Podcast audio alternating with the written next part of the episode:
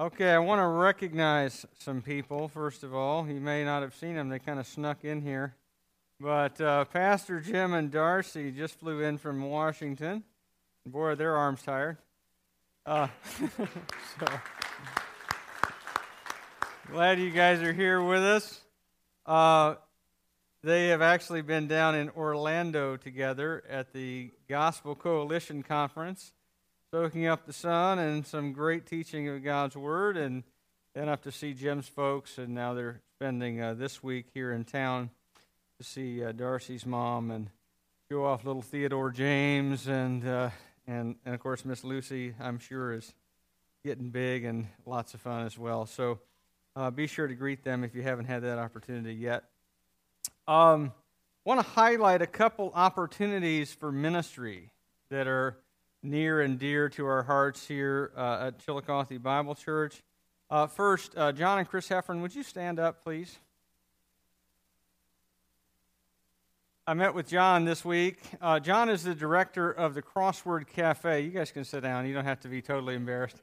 Uh, but um, John is the director of the Crossword Cafe, which is a ministry in downtown Chillicothe, uh, down on Second Street, to the at-risk kids in our community. Many of them do not have good parents. Um, certainly, many of them don't have two parents in the home. And, uh, you know, some of them have, have parents who love them but aren't around because they need to be working.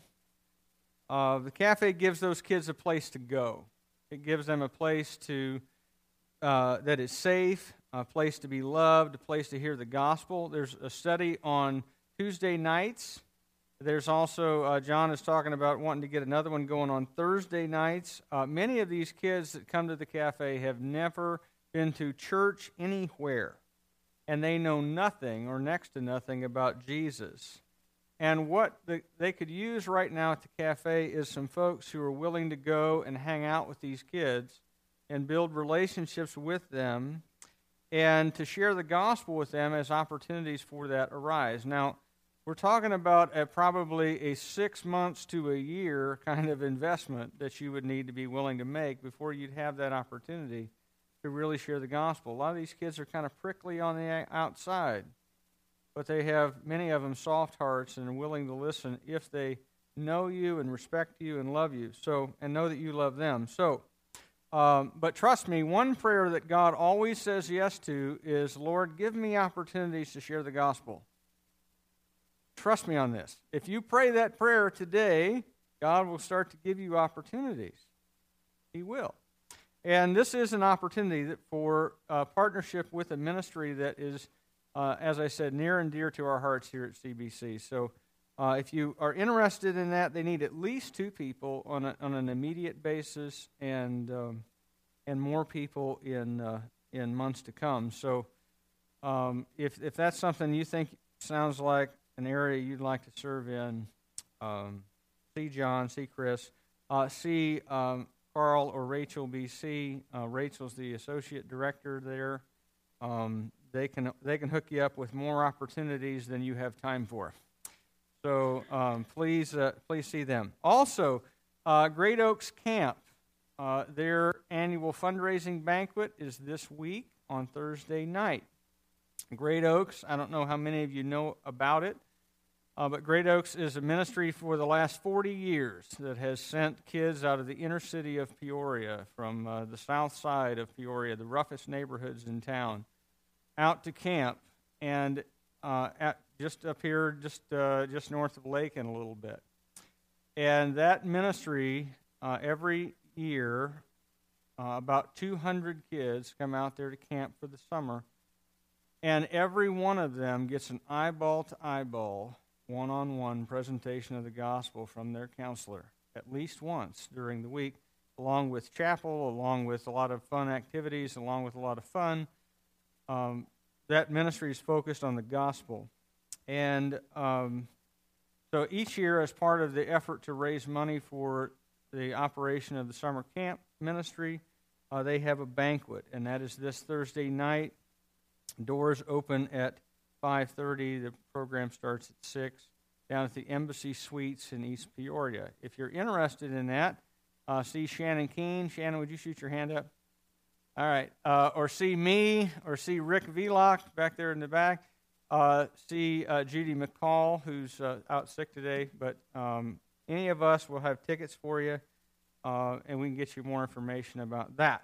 So, um, let's turn to our text for this morning together. We're going to be looking at 1 Corinthians chapter 7, uh, picking up in verse 6. And as you make your way there, I want to just remind you of the overwhelming thrust of 1 Corinthians, which is the gospel of Jesus Christ as it is lived out by the people of God.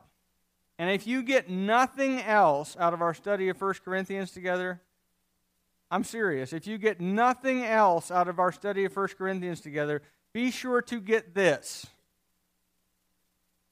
that there is no area of your life, big or small, significant, insignificant, there is no area of your life about which God does not care and which an understanding of the gospel does not inform.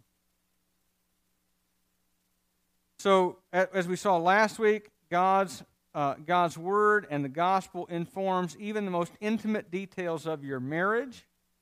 God's word informs relationships within the church. God's word informs how you take communion, as we'll see later. God's word informs every area of life. And, and it ought to be, if you are a Christian, in other words, like a set of glasses if you are nearsighted, I'm not yet. Uh, I keep reading and studying, and I will be blind as a bat, I'm sure, by the time I'm 80. Uh, but if you have glasses and you need them, the reason that you wear them is so that you can see properly, right? It always used to amaze me. My mother would ask us when we were kids, Can you guys find my glasses? Like, how do you lose them? Without them, you cannot see. So, how do you wander around the house without the ability to see, right? But nevertheless, you need glasses so you can see. And what the scriptures function as is a set of glasses that enable you to see clearly the world around you and how to make decisions and how to be able to live a life that pleases God. And so, again, if you get nothing else out of 1 Corinthians, get this for sure that the, that the scriptures speak because God cares about every aspect of our life, big and small, private and intimate, and large and public. God cares about all of it, and He expects all of our life to be an aspect of living out the fact that we are redeemed through the blood of Christ and, there, and transformed by the Holy Spirit of God who indwells us. There is not an area of life that is just yours to decide to do with what you want. God wants us wants all of our life to be a reflection of the fact that we belong to him and to live out the truth of the gospel in how we conduct ourselves. Uh, and the goal of the Christian life is to diminish over time the separation that exists between what the Bible says and the life that you live. And this passage that we're going to look at this morning addresses some difficult circumstances that Christians encounter with reference to marriage and singleness. Lots of single people want to get married. Amen? Amen. Uh, lots of married people wish they were single. Those of you who are married, be quiet. Uh, There are lots of married people who wish they weren't. There are lots of single people who want to be married. So, how does a Christian in one of those kind of hard situations? And being single is hard. I have a great marriage. I'm going to celebrate 17 years on June 1st. I love my bride. I would not go back to being single for all the tea in China. But there are lots of people who are married who are miserable and they want out. And this passage we're going to look, look at speaks to that. There are lots of people who want to be married who are single and they want in. And yet they're not. And, and how do you deal with that? Uh, what if your marriage is a challenge? What if you're married to an unbeliever? What kind of decisions, what kind of life is God calling you to? How are you to integrate the gospel with your life if your life is challenging and you want different circumstances than you have? That's the question and that Paul is addressing. So let's read here. Paul starts off with those who are single, verse uh, chapter six, uh, chapter seven, beginning of verse six. Now, as a concession, not as a command, I say this. I wish that all were as I myself am, but each has his own gift from God, one of one of one kind and one of another. To the unmarried and the widows, I say it is good for them to remain single as I am. But if they cannot exercise self control, they should marry, for it is better to marry than to burn with passion.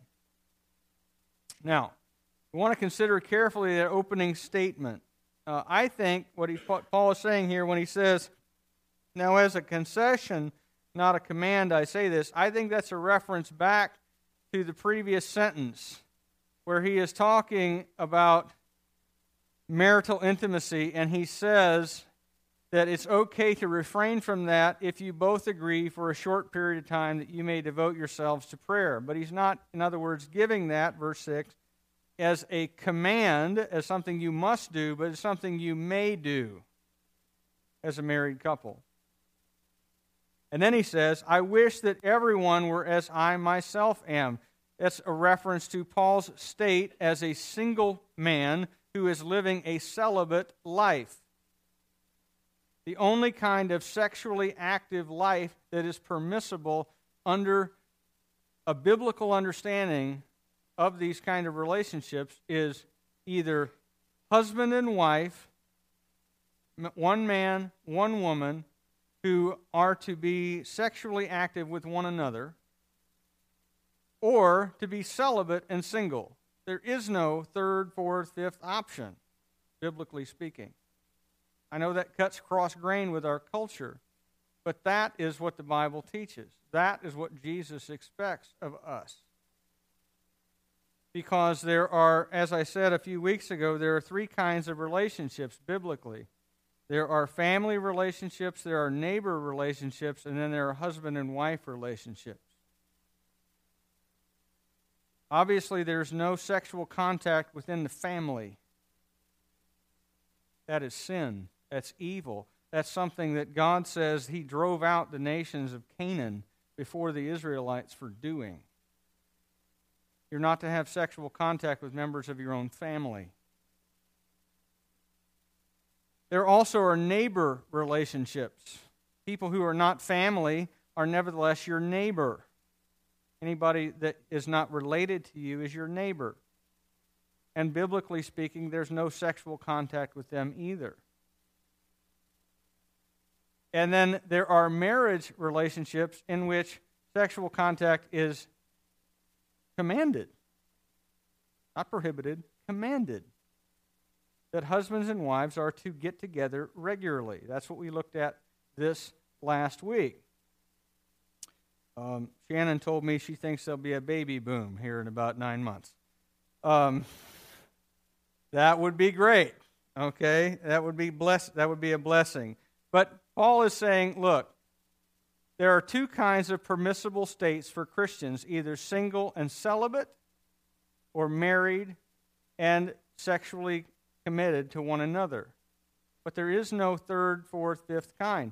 There is no fourth kind of biblical relationships. You're either family, your neighbors, or you're married, but there's not another kind of relationship. There's not dating, there's not homosexual partnerships, there's not any other kind of relationship, biblically speaking, if you want to please God with your life. And Paul is saying here look, each one of these kinds of relationship, marriage and singleness, is each, look at it, a gift from God. Now, a lot of people who are, who are single think this is not a gift from God. This is horrific. This is awful. How could this be a blessing? Well, we're going to get into that a little bit further in chapter 7. Because the reality of it is, is that each kind of relationship, whether married or single, has certain benefits and certain challenges. If you are single, you are able to serve the Lord wholeheartedly and without consideration of anyone else or their feelings or their thoughts or their desires for your life. You're able to devote yourself completely to the Lord and what He would call you to do. And that's a good thing. And it's a blessing. And it's a good state to be in. One of the great tragedies I have seen happen is that two people who, as singles, are both as tremendously devoted to the Lord as they can possibly be. They're involved in student ministry, perhaps, or they, they are uh, involved in campus ministry at college, and they are burnt out to serve Jesus, and they're going to, they're going to you know, charge off to the mission field, or they're going to go into full time ministry in another capacity, and they're all excited and they're sharing the gospel with everybody and they're memorizing scripture. And these two people get together, and you think, boy, this is fantastic. These people are really going to make an impact for the kingdom of God. And you know what happens? They get married and they hang it all up. And and they turn to people younger than them and they go, "Yeah, that was uh, that was a great period of our life. We're hanging it up here. We're 24 now. We've got to have kids and weed eat." Well, there's nothing wrong, of course, with having a house or even a weed eater. My wife wishes I put mine to better use, or at least more frequent use. okay? Um, but to trade in your devotion to the Lord for the sake of a marriage, even a good one, is not a good thing. And so Paul says, I wish that everyone were single and celibate like me because this is where you can devote all of your energies to the Lord. It's a good thing, it has certain blessings. On the other hand, being married also has some tremendous blessings. I get to spend every day of my life with my best friend, and that's great. And we are more effective together than we are apart. And we have been knit together by the Lord in such a way that when she is not with me, as she's not today, she has strep. I feel like a part, a big chunk of me is missing. And that's a blessing too. Amen? And Paul says, look, both of these are gifts from God, one of one kind and one of the other. And he says, so, so then he says, okay, so how do you determine if you're supposed to get married if you're single or not? To the unmarried and widows, I say it's good for them to remain single. It is. Singleness is a good state, it's not a second class status within the kingdom of God.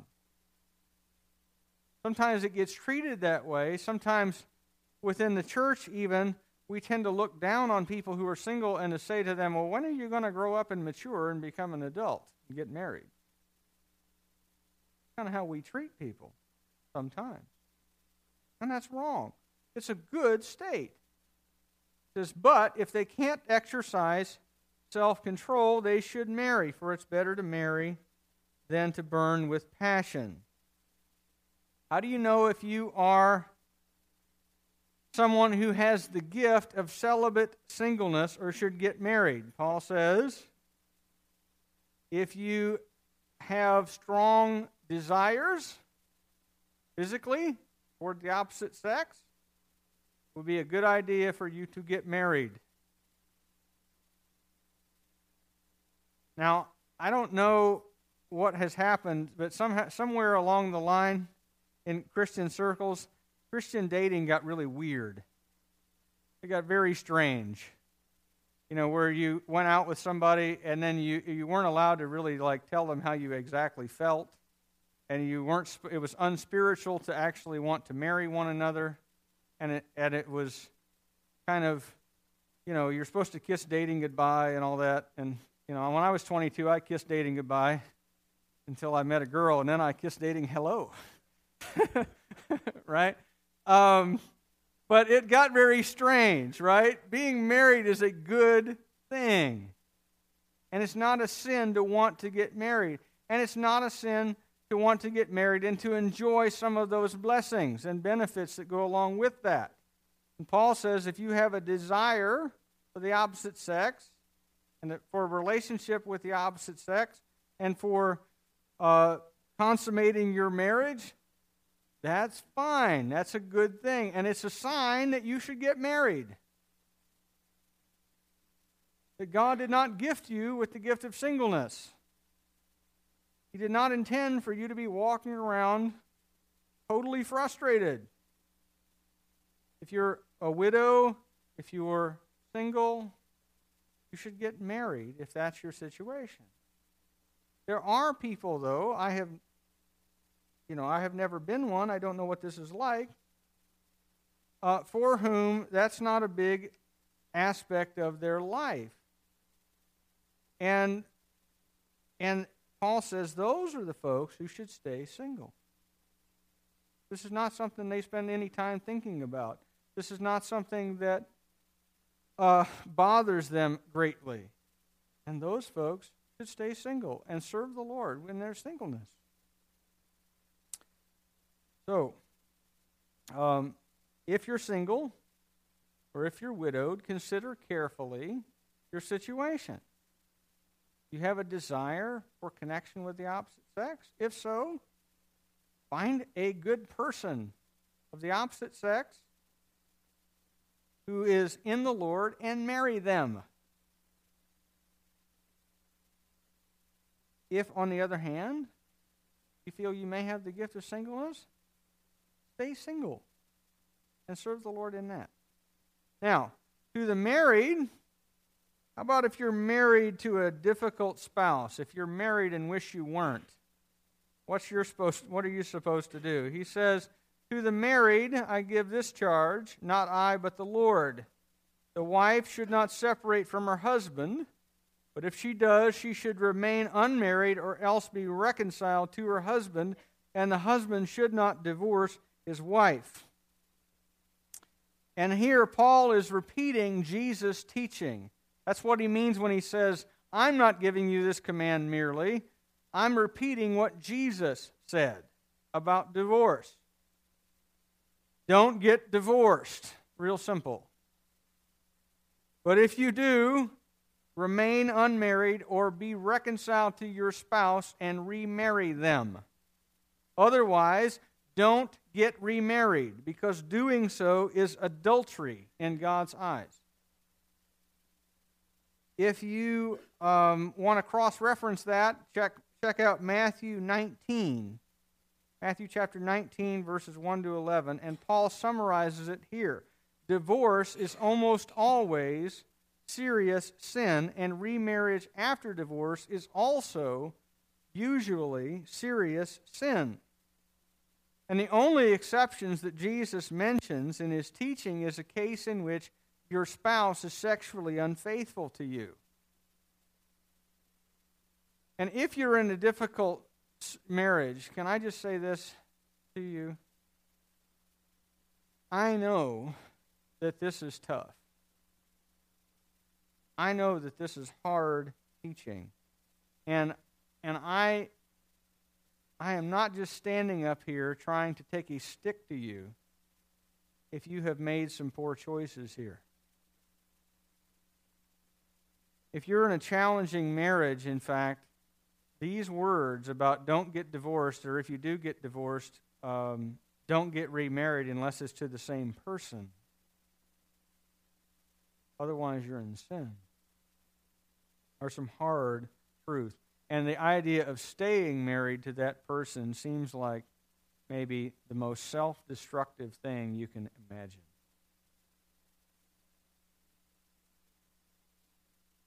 Because it really is true what the guys say when the women aren't around happy wife, happy life. That's a fact. I imagine the reverse is true also if you're a wife. If you have a happy home, your life is good. And if you have an unhappy home, your life feels like 90 miles of bad road on four flat tires.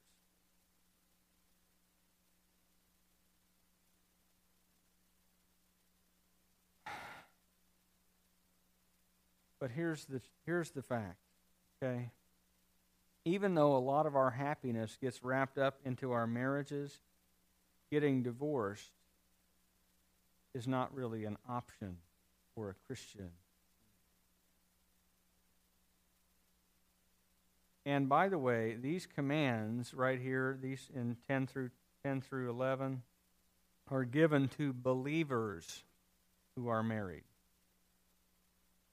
And I think that's obvious from the fact that Paul addresses here in the next couple verses situations where one spouse is a believer and the other is not. So we're not talking about a marriage that is difficult because one of you is a believer and the other isn't. Uh, at least we're not talking about them yet. What we're talking about here is people with um, with no biblically legitimate reason for divorce.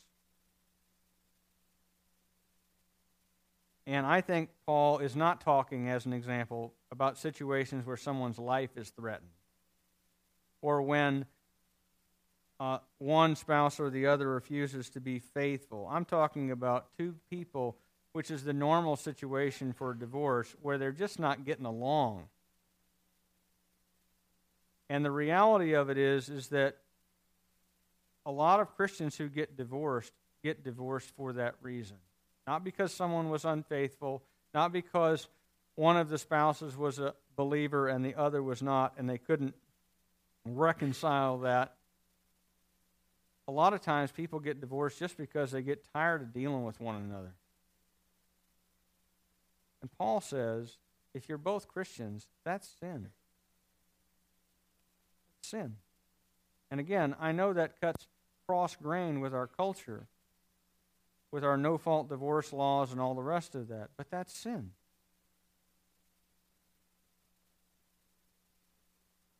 And the reality of it is is that when you become a Christian, you are called to put yourself in a situation in which even if it's very hard, you're going to obey the Lord rather than your own desires and your own um, and your own will and your own thoughts.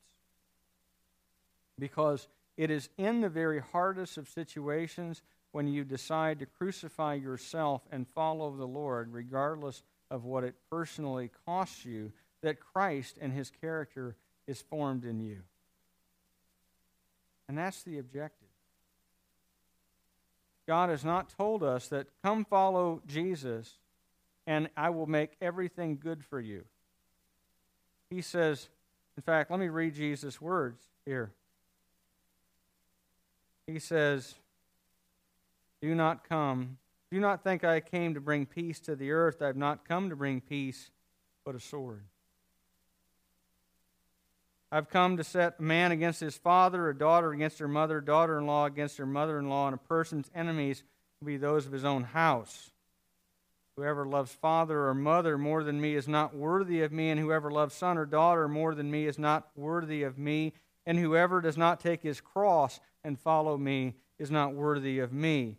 Whoever finds his life will lose it, and whoever loses his life for my sake will find it. In other words, we are called to walk in a self crucifying way.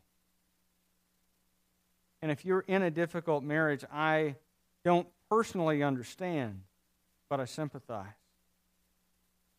But nevertheless, Jesus doesn't say, Well, I want you to be happy more than I want you to be holy. He says, Come follow me. Put yourself to death that my character might be formed in you. That's hard and tough words. And yet, that is what the gospel looks like lived out in a difficult marriage. It's best if both of you play ball. If both of you are Christians, by the way, you do not fall out of love with one another. What you'd fall out of is repentance. Because the fact is, is that if you repent and forgive each other, your love remains. It's when one of you or both of you refuse to repent that you can't imagine sharing the same house together. And this is tough. But God cares much more about us being holy than us being happy. Let's move on. To the rest I say, not I, but the Lord, that if any brother has a wife who is an unbeliever and she consents to live with him, he should not divorce her. If any woman has a husband who is an unbeliever and he consents to live with her, she should not divorce him. For the unbelieving husband is made holy because of his wife, and the unbelieving wife is made holy because of her husband. Otherwise, your children would be unclean, but as it is, they are holy. But if the unbelieving partner separates, let it be so. In such cases, the brother or sister is not enslaved. God has called you to peace. Or how do you know, wife, whether you will save your husband? Or how do you know, husband, whether you will save your wife? Now, again, none of this is hard to understand, it's simply hard to obey. I know there are many people in this church who are in exactly this situation where you are a believing spouse and you have prayed and bled and sweated over your marriage and over your spouse. And this is deeply painful for you, and you feel this right here as I read this. But the scripture encourages you to hang in there, specifically because you are the conduit of God's grace into your home. And what what the Bible says to you is this that, that your house is blessed because of you. That your children are blessed by God and honored and protected and given a spiritual benefit by you being there. That even your unbelieving spouse is made holy if, because of your presence there. That, does that mean that they are saved? No. But it does mean that you are the conduit of God's grace to them. That there's a whole lot more hope for the other members of your house to come to Christ with you there than with you absent. And so you need to hang in there. And again, I know that that has got to be unbelievably tough. That that has got to feel incredibly sacrificial on your part. And yet, that is the life God calls us to. He calls you to be like Joseph in Potiphar's house. Everything Potiphar had was blessed because Joseph was there. When Jacob went to his uncle Laban, and Laban was a pagan man who cheated who cheated Jacob over and over and over and over and over, and yet Laban was blessed because Jacob was there. The whole land of Egypt was blessed by the presence of the people of Israel. And this is the same kind of situation that you, as a believer in a difficult, hard situation, are a blessing to everyone else in your house. And Paul says, look, the reason that you should stay in there is not just because of the command of God not to get divorced, but also that the gospel might be lived out in that home and that the people who are unbelieving in it might see the gospel being lived out by you and come to believe it based on your living testimony and by your words as well. Now, he does say if your unbelieving spouse divorces you, it's not your fault. Sometimes that happens. In fact, it may have happened to Paul. It would have been very unusual for Paul, as a uh, young rabbi, to be growing up and not be married. Within Jewish culture, that was highly unusual. And so it may there have been there have been some who have speculated that perhaps Paul was not single that his wife had divorced him because of his faith in Jesus. And if that happens to you, then feel free to get remarried. That's what I think that's what verse uh, 15 is teaching us. If the unbelieving partner separates, let it be so. In such cases, the brother or sister is not enslaved, or your translation may read, not bound. God has called you to peace. In other words, you don't have to feel like you are bound to this person who divorced you. as a believer. You can seek another spouse if you want to. However, the general principle is don't get divorced if they're willing to remain married to you, that you might bring the gospel into that home.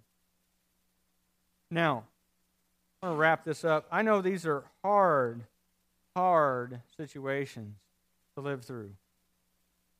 That if you're a single person and you would like to be married, that waiting on that spouse that God would call you to, into marriage with is a tough deal. But you're not to settle either for the first person who is willing to live with you. I know that if you are married and it's a difficult marriage, even if the other person is a Christian, that that can be very challenging. Especially if they are a Christian, because then you have no, no real reason or excuse for why they're behaving the way they are. If they were an unbeliever, you could go, well, you know, of course he acts like an idiot or she acts like an idiot because they're not a believer. They don't have the Spirit of God within them. So obviously, they could be a challenge to be married to. But if they're a believer and you're a believer and and you can't figure out together how to repent and change, it can be very difficult. But nevertheless, God would call you to be obedient to His word and obedient to the command of Jesus, to take up your cross and to follow Jesus, not in, not in an act of gritting your teeth and just enduring, but in recognizing this is the situation God called me to, and though it is hard, I will obey God rather than myself and my desires. What holiness looks like. That you are willing to put yourself and your desires to death that Jesus might be exalted in your life. And if you're married to an unbeliever, you have my sympathies. I can't I can't begin to imagine what that must be like. To not be able to share at the deepest level of your heart and your life and your passions and your goals for what you want your life to be like. I can't imagine how hard that must be. And yet, God calls you to live out the gospel in that home that you might be a blessing to your husband or your wife or your children, and that they might see the reality of Jesus right in front of them.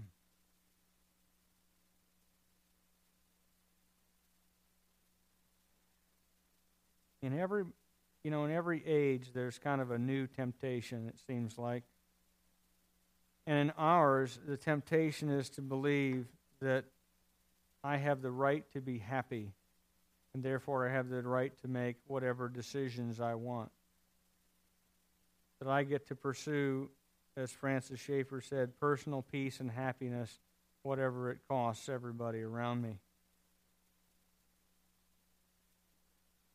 But Jesus calls us first to be holy. Amen? Amen. He calls us to be holy first, and then to find our joy and our happiness in pursuing Him in a holy way. And this gets into the nitty gritty of the Christian life right here. Can you live out your Christian commitment even when everything in you says, I don't want to do this anymore? That's what maturity looks like that when you are no longer wanting, but still needing to obey God, and you choose to obey even when it's tough.